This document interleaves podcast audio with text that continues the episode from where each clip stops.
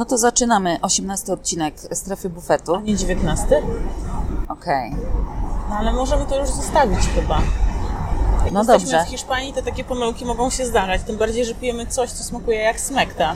Fuj. To nie jest żadna smekta, tylko pyszny hiszpański napój, który się nazywa horchata i jest z migdałów. Nie jest to dobre, wolałabym sangrię, ale niestety sangrii nie mają, więc jak się nie ma, co się lubi, to się lubi, co się ma. A w ogóle jesteśmy na Plaza de Santa Cruz, niedaleko Plaza Mayor, w kawiarence. I musimy dla Was to szybko nagrać, żeby szybko jechać na lotnisko i nie spóźnić się na samolot, więc będzie krótko, zwięźle i na temat. To zaczniemy chyba od Polaków, z którymi udało nam się porozmawiać, czyli zaczniemy od Rafała Majki i Michała Kwiatkowskiego. Ela, wszystko przed Tobą. Wszystko przede mną. Ja myślę, że raczej nie przede mną, a wszystko przed Rafałem i przed Michałem, jeśli chodzi o Mistrzostwo Świata. Rafał był bardziej rozmowny. To prawda, Rafał był bardziej rozmowny, on zazwyczaj bywa bardziej rozmowny. I co tu dużo mówić, był w zdecydowanie lepszym humorze, bo uśmiechał się jak najęty, mimo że, jak sam mówił, ta Vuelta nie ułożyła się dla nich szczęśliwie, bo nie tylko on nie wygrał etapu, ale nawet Peter Sagan. Jeszcze właśnie Rafał nam mówił przed tym, ponieważ nagrywałyśmy go na starcie ostatniego etapu Vuelty, mówił, że będą chcieli coś tam zdziałać z Peterem, żeby tę Vueltę w jakiś sposób troszeczkę uratować dla ekipy. No ale jak wszyscy wiemy, wygrał Elia Viviani, Nie udało się, mimo że Rafał pracował nawet na tych rundach, no i to dosyć porządnie pracował. tak, więc naprawdę się poświęcił dla drużyny. Rundy były krótkie, kręcili się jak chomiki w kółeczku, więc To prawda, że te rundy były wyjątkowo krótkie i też yy, myślę, że tam były dosyć niebezpieczne Tak. z tego, co słyszałyśmy. Od, od zawodników i też e, Michał Kwiatkowski, jak myślimy, uważał bardzo, żeby mu się tam nie przydarzyło nic złego. Jechał bardzo zachowawczo i bardzo, bardzo ostrożnie, no bo też e, kraksa na ostatnim etapie Vuelty byłaby potwornym pechem, a Michałowi trochę też pecha w tej Vuelcie nie brakowało. No, Rafał też może mówić przecież o pechu. W zasadzie jego pogrzebała tak naprawdę ta guma. Tak, sam mówił, że wtedy mu trochę morale, psychika psychika siadła, siadła. tak. I to był taki moment y, dosyć y, mocny w tej Vuelcie. Co ciekawe, tak próbowałyśmy go podpytać, czy miał lepszą nogę niż swój kolega Ale z był ekipy. bardzo dyplomatyczny i zachował się jak profesjonalny sportowiec, więc szefowie mogą być zadowoleni. Mają bardzo profesjonalnego pracownika. Natomiast ja tutaj mogę dodać, że mowa ciała i, Tak, mowa ciała była znacząca. i zupełnie inna, ale też powiedział, że jest absolutnie profesjonalistą, wyznaczono mu takie zadania, jakie wyznaczono. No i musiał się z nim wywiązać. Tak, musiał się z nich wywiązać. Powiedział, że jest zawodowym kolarzem, a zawodowi kolarze muszą się wywiązywać ze swoich zadań. E, Powiedział też, że e, e, Emanuel Buchmann jest kolarzem, który musi się jeszcze sporo nauczyć, ale jest na pewno obiecującym zawodnikiem. Patrząc na klasyfikację generalną, wcale się Rafałowi nie dziwię, że trochę mu Że trochę mu się to nie podobało. No dobrze, to ty powiedziałaś, bo ja tutaj już chciałam właśnie wrócić w jakiś sposób do tej mowy ciała, no ale 12 miejsce Emanuela Buchmana, 13 miejsce Rafała Majki. No tak.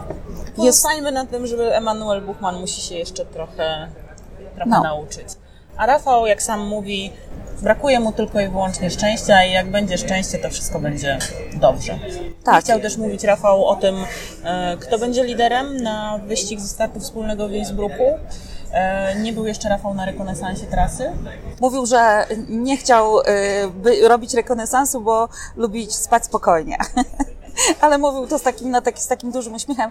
Ja też go pytałam, czy, czy może Maciej Bodnar mu coś tam już y, przekazał, bo Maciej Bodnar był, ale Rafał stwierdził, że on będzie właściwie pięć dni przed mistrzostwami, już będzie w Innsbrucku i tam zdąży tę trasę przejechać y, na każdy możliwy sposób i się z nią zapoznać.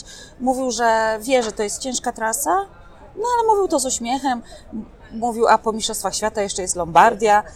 Zawsze jest jeszcze jedna możliwość do tego, aby się odkuć. Tak, a ja przypomnę, że y, Rafał Majka na Lombardii był już raz trzeci, więc y, to nie jest y, wyścig, który mu nie pasuje, wprost przeciwnie.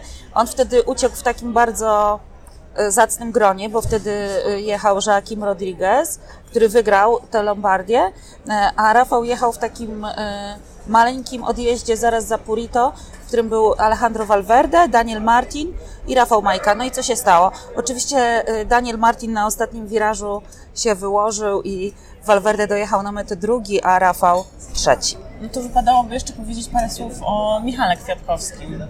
Ale to ja swój czas y, mogę wykorzystać w ten sposób.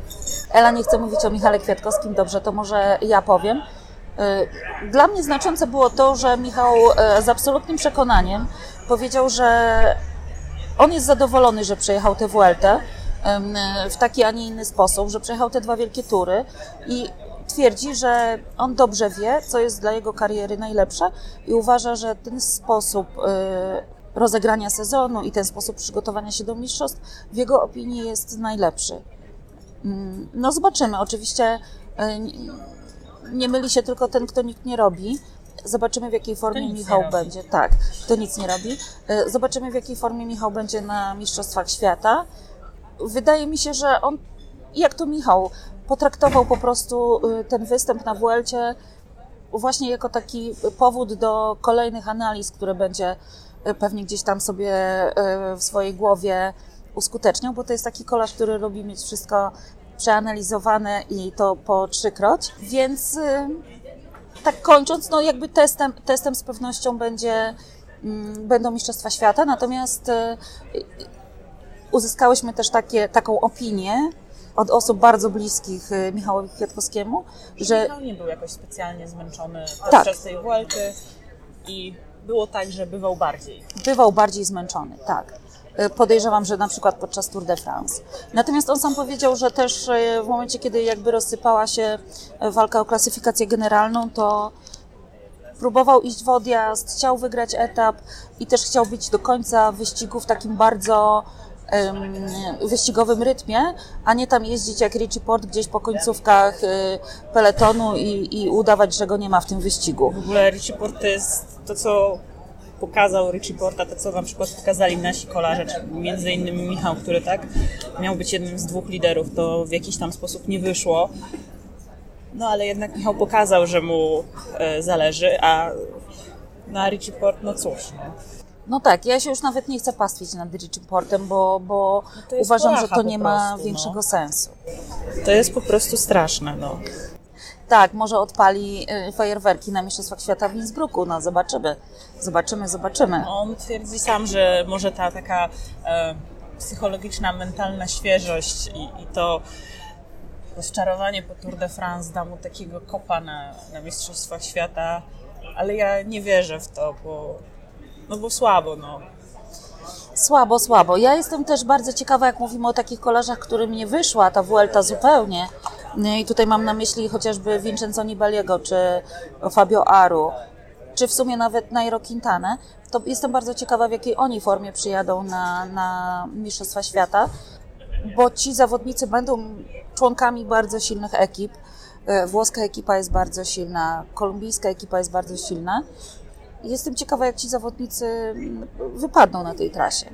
Krótko mówiąc, czy Vuelta była dla nich e, bardzo dobrym przygotowaniem. No nic dodać, nic ująć. Natomiast ja jeszcze chciałam powiedzieć słowo o Enriku Masie, bo dla mnie to jest objawienie tej Vuelty. Tak, to jest prawda. To jest w ogóle chłopak, który dokonał no, rzeczy niesamowite. Jestem bardzo ciekawa też, czy w Quickstepie się w ogóle czegoś takiego, takiego występu po nim spodziewali. Bo Quickstep to jednak są łowcy skalpów, tak? Oni bardziej nastawiają się na zwycięstwa etapowe, no i tych zwycięstw naprawdę sporo, sporo ustrzelili w tym sezonie. No i dodatkowo, tak, wysokie miejsce w Wielkim Turze przy tak młodym, obiecującym zawodniku. No, myślę, że Patryk Lefebvre jest bardzo zadowolony.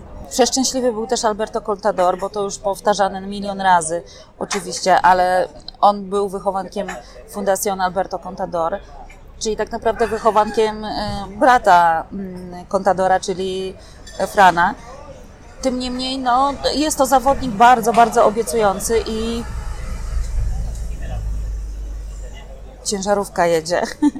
Jest to zawodnik bardzo, bardzo mm, interesujący i ciekawy i faktycznie y, Contador, który mówił, że dwóch y, hiszpańskich kolarzy wartych obserwowania, on to mówił już jakiś czas temu, to jest Marc Soler i właśnie Enric Mas i miał chyba rację. Enric Mas to zdecydowanie potwierdził. Ja jestem w tej chwili ciekawa, jak się pokaże Marc Soler, bo to też czas, żeby ten kolarz również gdzieś pojechał e, w wielkim turze. On trochę w tym Movistarze będzie miał ciężko jednak, żeby e, gdzieś tam zabłysnąć. Myślę, że Enric Mas ma tutaj w Quickstepie znacznie większe możliwości. No tu Enric Mas jednak dołożył do pieca, bo, bo bycie na podium wielkiego turu w tak młodym wieku, to jest naprawdę wielkie osiągnięcie. Ja tylko przypomnę, że jego patron wygrał Tour de France w wieku 24 lat, więc y, kroczy drogą mistrza. Wszystko przed nim. Wszystko przed nim. On zresztą powiedział bardzo fajnie, że, że chce więcej, chce więcej, chce wygrywać. No mas. To jest mas, tak. Unanio mas. Y, Więc to jest też taka mentalność właśnie wielkiego mistrza, co, co tu dużo mówić. Ale Simon Yates to też mi się wydaje może być kolarz, który ma papiery na bardzo dobre wyniki, jeszcze, jeszcze lepsze wyniki w przyszłości. Widać, że ewidentnie wyciągnął lekcję z tego, co przeszedł na Giro d'Italia. Atakował, ale już tak nie przeszarżowywał jak na Giro. Pokazał, że potrafi zachować zimną krew na tych ostatnich etapach zwłaszcza. No i też bardzo dobrze pojechał jazdę indywidualną na czas, tą ostatnią jazdę indywidualną na czas. To prawda, że on bardzo dobrze przejechał tę czasówkę. Też mi, mnie się bardzo podobało to, jak on jechał, bo on jednak jechał ofensywnie. Ja lubię kolarzy, którzy jeżdżą ofensywnie, właśnie w takim stylu y, jak on. Y, Widziałam nawet takie wypowiedzi, że y, tym atakiem na etapie 19 to w ogóle zaskoczył swojego brata Adama i zaskoczył całą ekipę, bo ten atak nie był planowany. On miał jechać defensywnie i miał po prostu się bronić. Y, Tymczasem ruszył do przodu. najlepszą obroną jest właśnie atak i Yates wyczuł sytuację. Wyczuł znakomicie sytuację, wyczuł moment, że Valverde słabnie. No i to jest kolarz jeżdżący z głową. Tak mi się wydaje, że gdzieś tam zapłacił frycowe za to Giro, poszedł po rozum do głowy. Jak to mawiał Radek Majdan po prostu, no. Za bardzo chciał. Natomiast mówię, to jest moim zdaniem bardzo obiecujący zawodnik. Jestem w ogóle ciekawa, na ile tutaj Simon będzie tym lepszym e, z bliźniąt, a co z Adamem. Też liczę na to, że Adam się w którymś momencie obudzi. No i czego by nie mówić, to jednak jest to pewnego rodzaju sukces, że trzy wielkie tury wygrali Brytyjczycy i to każdy z tych wielkich turów innym zawodnikiem, że tak powiem. No to jest jednak wyczyn, bo ostatni raz się to udało Hiszpanom w 2008 roku, więc dekadę temu. Wtedy Alberto Contador wygrał Giro d'Italia i Vuelta a España, a Carlos Sastre wygrał Tour de France. No i w zasadzie Brytyjczycy mają bardzo dobrą pasę od lipca ubiegłego roku, kiedy to Froome wygrał e, najpierw Tour de France, potem wygrał Vueltę, następnie wygrał Giro. No i potem był Geraint Thomas i teraz Simon Yates.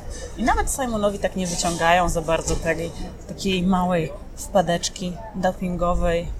Ja też zresztą z nim na ten temat rozmawiałam, tylko to się chyba nie zmieściło do, do tego materiału, który ukazał się w magazynie Szosa. I on powiedział, że w tamtej sprawie to on nie ma sobie nic do zarzucenia. No tak, bo to przypomnijmy i powiedzmy, bo może nie wszyscy pamiętają, że mm, Simon Yates miał bardzo podobną wpadkę jak e, Chris Froome. Wtedy, kiedy mm, wykryto u niego nadmierną dawkę leku na astmę, do którego on miał e, prawo, czyli miał wyłączenie do celów terapeutycznych. Po prostu mówiąc kolokwialnie, sztachnął się Za bardzo. za bardzo. E, Przy czym dobrze, e, stanę tutaj trochę w obronie Jejca, jednak poziomy przekroczenia u Jejca były znacznie mniejsze, a też ekipa ina- zupełnie inaczej rozegrała tę sprawę. No i się dobrowolnie poddał temu zawieszeniu na 4 miesiące. Tak, a oficjalnie lekarz ekipy powiedział, że to był jego błąd w, w kwestii jakby dawki, którą zawodnik powinien przyjąć, więc sprawę rozwiązano zupełnie inaczej. On chyba pauzował dwa miesiące, cztery miesiące i, i, i sprawa, sprawa zamknięta. Mnie się to o wiele bardziej podobało niż ten serial y, z Chrisem Frumem, właściwie od y, końca ubiegłego roku aż do Tour de France. Jeszcze chciałam powiedzieć słówko o Movistarze, bo i może tutaj trochę o Bora Hansgrohe zarazem, dlatego że Marek Tyniec wrzucił bardzo fajną ankietę na Twitterze. Kogo zagłosowałeś? Pytanie brzmiało, kto ma gorszą tak? kto miał na, podczas Vuelty gorszą taktykę? Bora Hansgrohe czy Movistar?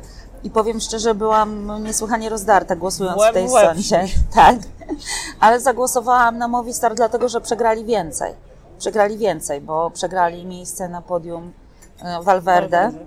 Też e, powiem w ten sposób, że Powiesz szczerze oczywiście. Powiem szczerze oczywiście, że troszeczkę mnie Alejandro rozczarował, bo jednak spodziewałam się, że utrzyma to podium do Madrytu.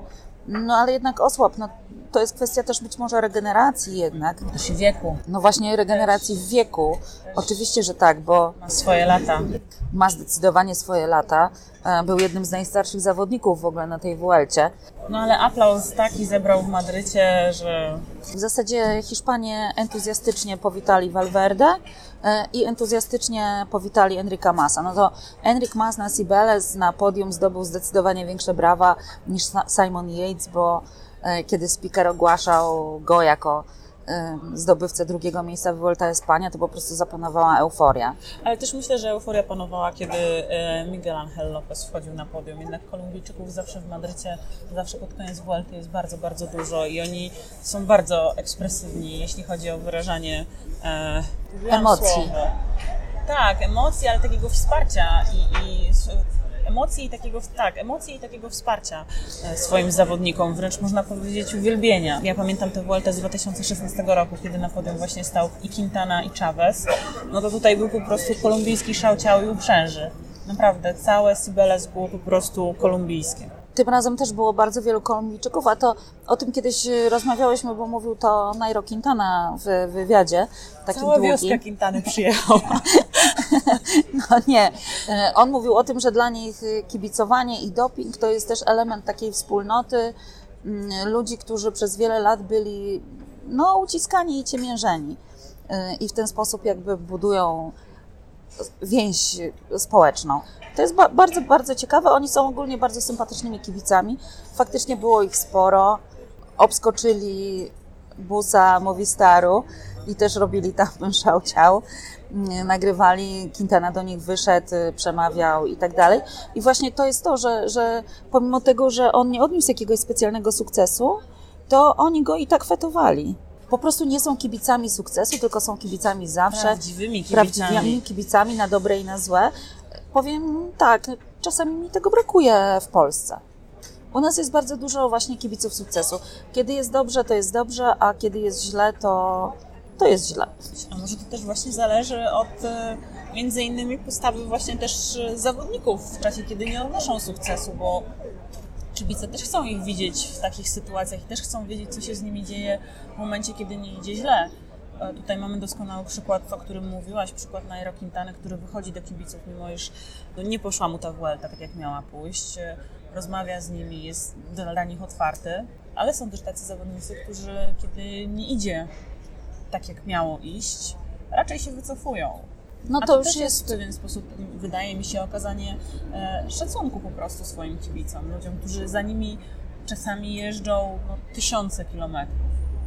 Oczywiście, że tak. To się Natomiast tyczy każdej dyscypliny. Oczywiście, że każdej dyscypliny. Mnie się wydaje, bo tutaj też można pić do, zarówno do kolarzy, jak i do piłkarzy, prawda? E, Którzy się tak właśnie czasami, czasami wycofują. E, W przypadku takich sportów indywidualnych, to wydaje mi się, że tutaj bardzo wiele zależy od e, temperamentu i osobowości mm, zawodnika. Bo na przykład dla mnie absolutnie ujmującym zawodnikiem Znowu coś jedzie dużego, musimy to przepuścić. Ale ty poczekaj, to czy twierdzisz, że kolarstwo jest sportem indywidualnym? nie, Oddałaś nie. taką, czy rzuciłaś taką Nie, tezę? oczywiście, że nie. Właśnie przyjechał traktor w centrum Madrytu. Oczywiście, że nie jest e, sportem indywidualnym, bo jest sportem drużynowym, natomiast gdzieś w kontakcie z kibicami jednak tutaj zawodnik e, jest bardziej sam niż chyba w piłce nożnej. Piłkarze są tak naprawdę odizolowani od kibiców i mogą się z nimi kontaktować jedynie za pomocą mediów społecznościowych czy jakichś tam kanałów na YouTube i tak dalej. Natomiast w przypadku kolarzy to jest tak, że oni mają jednak bezpośredni kontakt z kibicami, bo kibice mogą podejść do zawodnika, poprosić go o to, żeby sobie zrobić z nim selfie. Ja nie widziałam, żeby polscy kolarze odmawiali kiedykolwiek e, robienia selfie czy, czy uściśnięcia ręki z e, kibicami. E, Natomiast e, no, są też tacy zawodnicy jak chociażby Markus Burchardt. Kiedy czekałyśmy na Rafała, To Markus był, Markus był jedynym zawodnikiem Bory, który wyszedł do kibiców, cierpliwie rozdawał autografy, cierpliwie sobie robił z nimi zdjęcia. E, czapeczki chyba nawet rozdawał. tak, rozdawał gadżety, czapeczki, tak. ale on spędził z tymi kibicami dobrych 20 minut w upale, Tak. Kiedy równie dobrze mógł siedzieć w busie klimatyzowanym e, i sobie odpoczywać. Jest po prostu czarującym człowiekiem, uśmiechniętym, przyjaznym ludziom i, i, to jest ten typ osobowości. A są niestety, czy stety ludzie, znacznie bardziej introwertyczni i tacy, którzy może niezbyt dobrze się czują, robiąc tego rodzaju show. To też mi się wydaje, nie chodzi o to, żeby robić takie show jak na przykład Peter Sagan, że gra głośna muzyka, jest impreza praktycznie. Wystarczy, że czasami po prostu ten zawodnik wyjdzie, pomacha tym ludziom, uśmiechnie się do nich, zrobi selfie. No tak, ale nie też idzie? y, y, nie zauważyłam, tak jak mówię, to nie jest y, jakby, to nie odnosi się do polskich kolarzy, bo widziałyśmy doskonale, że jednak rozmawiali z polskimi kibicami i też podpisywali i podchodzili do, do polskich kibiców, którzy do nich wołali po polsku, więc chyba tutaj nie można nikogo skarcić czy y, ogłosić go dwóch górem. Polaków tylko, więc nie ma się nad kim pastwić. No dobrze, to ym, powiedz mi, czy jeszcze jakiś kolarz zrobił na tobie dobre wrażenie podczas tego wyścigu? Któremu chciałam wręczać rafandynkę w ubiegłym tygodniu, No tak. czyli Dylan Towns. No i na Którego- rafandynce niestety musi się skończyć, bo statku nie było. Statku nie było, ani po prostu nawet tego jednomasztowca nie było, no. Nie chciałabym używać określenia, że jest kolarską pierdołą, ale po prostu no, to też pokazuje, jak bardzo ważne jest e, szczęście, wyczucie sytuacji na, na wyścigu, bo to jest chyba najbardziej, jeden z, tak już teraz mówiąc zupełnie poważnie, to jest chyba największy pechowiec tej Vuelty, bo jakby Richie Port jest absolutnie poza konkurencją, ale jednak ten, który był bodajże dwa razy drugi, dwa razy trzeci, to zwycięstwo, to, te zwycięstwa mu się wymykały naprawdę w takich ostatnich, e, no, na tych ostatnich metrach praktycznie, tak? Bo był też dwa razy czwarty, On poszedł w niesamowitą ilość odjazdów, aż mi trudno zliczyć w tej chwili, ale chyba y, pięć razy próbował wygrać etap, to, to znacznie więcej niż Rafał Majka, a się okazało, że efekt był taki sam, czyli jakieś drugie miejsce, jakieś czwarte. No, ale tak to jest właśnie na wyścigu też. Wydaje mi się, że mm, kibice powinni to potraktować z taką większą wyrozumiałością, bo właśnie tak jak Rafał mówił, że ym, miał formę i nogę w tym roku. y, ale Lepszą? właśnie tak tak, zabrakło szczęścia. Miał nogę, miał nogę lepszą, niż by to wskazywały wyniki po prostu. Że gdzieś tam, a to wyskoczył Oscar Rodriguez, a to gdzieś tam skasowali mu odjazd, y, w którym był zresztą razem z Michałem Kwiatkowskim i nie udało się jakby walczyć o zwycięstwo etapowe. No tak po prostu czasem bywa. Też nie jestem niestety przekonana, ponieważ ten zmienia ekipę i będzie teraz jeździł w Bahrajnie. On odchodzi razem e, z Rohanem Denisem z BMC. Też nie jestem przekonana, czy to jest e, dobra ekipa akurat dla tego kolarza. No bo jednak chłopak pokazał, że ma potencjał, tak? Miał rewelacyjny ubiegły rok, kiedy wygrał e, trzy wyścigi, e, trzy dosyć istotne wyścigi na tym etapie kariery patrząc, bo wygrał m.in. e, Tour de Pologne i Arctic Race of Norway. I zastanawiam się, nie, nie wydaje mi się, żeby ten Bahrain był dla niego akurat taką dobrą opcją, gdzie on się będzie mógł rozwijać. Mnie się też tak wydaje, choć z drugiej strony też dla takiego kolarza jak Dylan Tens, jak się zaczęłam zastanawiać, gdzie on mógłby pójść, to też było mi ciężko znaleźć e, taką ekipę, w której mógłby właśnie realizować swoje cele i, i walczyć o więcej niż e, do tej pory mu się udało. Tutaj jeszcze właśnie Marek Bobakowski wyliczył, ja właśnie potrzebowałam to sobie sprawdzić. E, Dylan Towns był trzy razy w pierwszej trójce i pięć razy w top 5 etapów. No naprawdę, po prostu uważam, że nie ma większego pechowca niż on. Skrzynka rafandynek dla niego. Skrzynkę rafandynek, absolutnie tak. Zawieziemy mu do Innsbrucku może. Będzie łatwiej przez sprawę. To jeszcze już kończąc e, ten wątek rafandynek i Dylana Teunsa, e, to tutaj Sporza prognozuje, że przez następne dwa tygodnie utrzyma on szczytową formę. No i tak jak patrzę, dzisiaj jest 18 września, to tak wypada, że wypada, że dotrzyma do Innsbrucku. Więc być może a Belgowie mają bardzo silny skład w tym. Tak, no zdecydowanie są jednym z, jedną z najsilniejszych ekip. E, tak jak wcześniej mówiłam, no Włosi. w sumie też Brytyjczycy, bo co prawda nie będzie Fruma i Tomasa, ale bracia Yates tutaj też mogą No, próbować Tomasem coś. To akurat na tej trasie to nikt nie będzie płakał. No nie wiem, nie wiem, no, czy tutaj jego klasykowe doświadczenie mogłoby się jednak przydać. Natomiast y, no, Kolumbia oczywiście będzie miała silny skład. Belgia oczywiście też, no Belgia zawsze, zawsze ma silny skład. Bardzo silny będzie też skład Francji i nawet widziałam takie rozważania, czy liderem powinien być e, Bardet czy Pinot, który też bardzo ładnie pojechał e, końcówkę Vuelty i był moim, e, nie, przepraszam, Był twoim. moim. Chciałam twoim powiedzieć, powiedziałaś po. Giro, że nie będziesz już stawiać na Pino, więc nie, ja stawiałam na Pino, z tego co pamiętam, ja stawiałam na Pino, na Jejca, dzięki Simon i jeszcze na kogoś. Nibaliego. I na Nibaliego, tak. Tak, ja też stawiałam na Nibaliego, na Quintanę i na Keldermana. Jezu, wygrałam pierwszy raz. I powiem tak, że Wilko mnie trochę rozczarował. Spodziewałam się po nim więcej. On miał oczywiście na początku tego pecha, e, podobnie jak Pino. I bardzo ładnie na początku prezentował się w górach, a potem już było coraz gorzej, coraz gorzej, coraz gorzej. Myślę, że też mu chyba mentalnie e, coś siadło, e, bo raczej nie sportowo, nie fizycznie, tylko właśnie gdzieś ta głowa Odjechała. odjechała i, i uznał, że skoro. Tak, że skoro nie walczy o podium czy o jakieś bardzo wysokie cele, to, to też jakby. Może powinien przedefiniować sformułowanie wysokie cele, bo wysokim celem może być też na przykład zwycięstwo etapowe. No oczywiście, że tak. Myślę, że on tam do pewnego momentu starał się przede wszystkim jednak e, zniwelować jeszcze te straty w Generalnie. generalce, to co się nie udało. No i tak trochę wszystko się rozjechało. No ale tak czasami bywa. mm, Niestety. Kolarstwo na zawodach. okrutne. Tak, kolarstwo to jest cholernie trudny sport i cholernie nieprzewidywalny i cholernie wymagający. To jeszcze kończąc, ja bym jednak nas postawiła obok Dylana Tensa jako największych pechowców e, tej Vuelty, gdyż albowiem celem naszym było zrobienie sobie sweet foci z przysympatycznym krokodylem e, krążącym wokół kolarzy Education First. Niestety, dałyśmy ciała, bo nie znalazłyśmy krokodyla.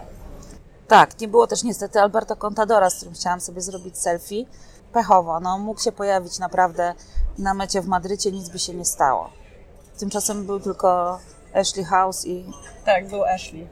Ale z Ashley nie chciałyśmy mieć foty. no nie, nie, zdecydowanie nie. No ale chyba tak podsumowując już i Vueltę i nasz wyjazd, to Jesteśmy zmęczone sezonem. tak, jesteśmy zmęczone sezonem. Jesteśmy hamonem, Dlaczego jesteśmy hamonem? Bo cały czas jadłyśmy hamon. A, no tak, no hamon w Hiszpanii to e, obowiązkowo. No i teraz co? Podobnie jak kolarze, e, krótka regeneracja, no i trzeba się szykować e, już, Na Do- Mistrzostwa Świata do Innsbrucku. tak, do wyjazdu na Innsbruck. Przepakowujemy walizki i odpoczywamy, regeneracja, dużo snu tak. i no. jazda. Ja liczę na to tylko, że mnie dzisiaj wpuszczą z tą walizką na pokład samolotu, bo mamy tylko bagaż podręczny. Jakby co, zostaniesz na Plaza de Santa Cruz. Nie no, tutaj to akurat bym nie chciała. Mogłabym zostać gdzie indziej. To kończymy, bo już zaczynamy gadać głupoty. Ja dopiję tę smektę i spadamy na lotnisko. Tak jest i wracamy do Polski.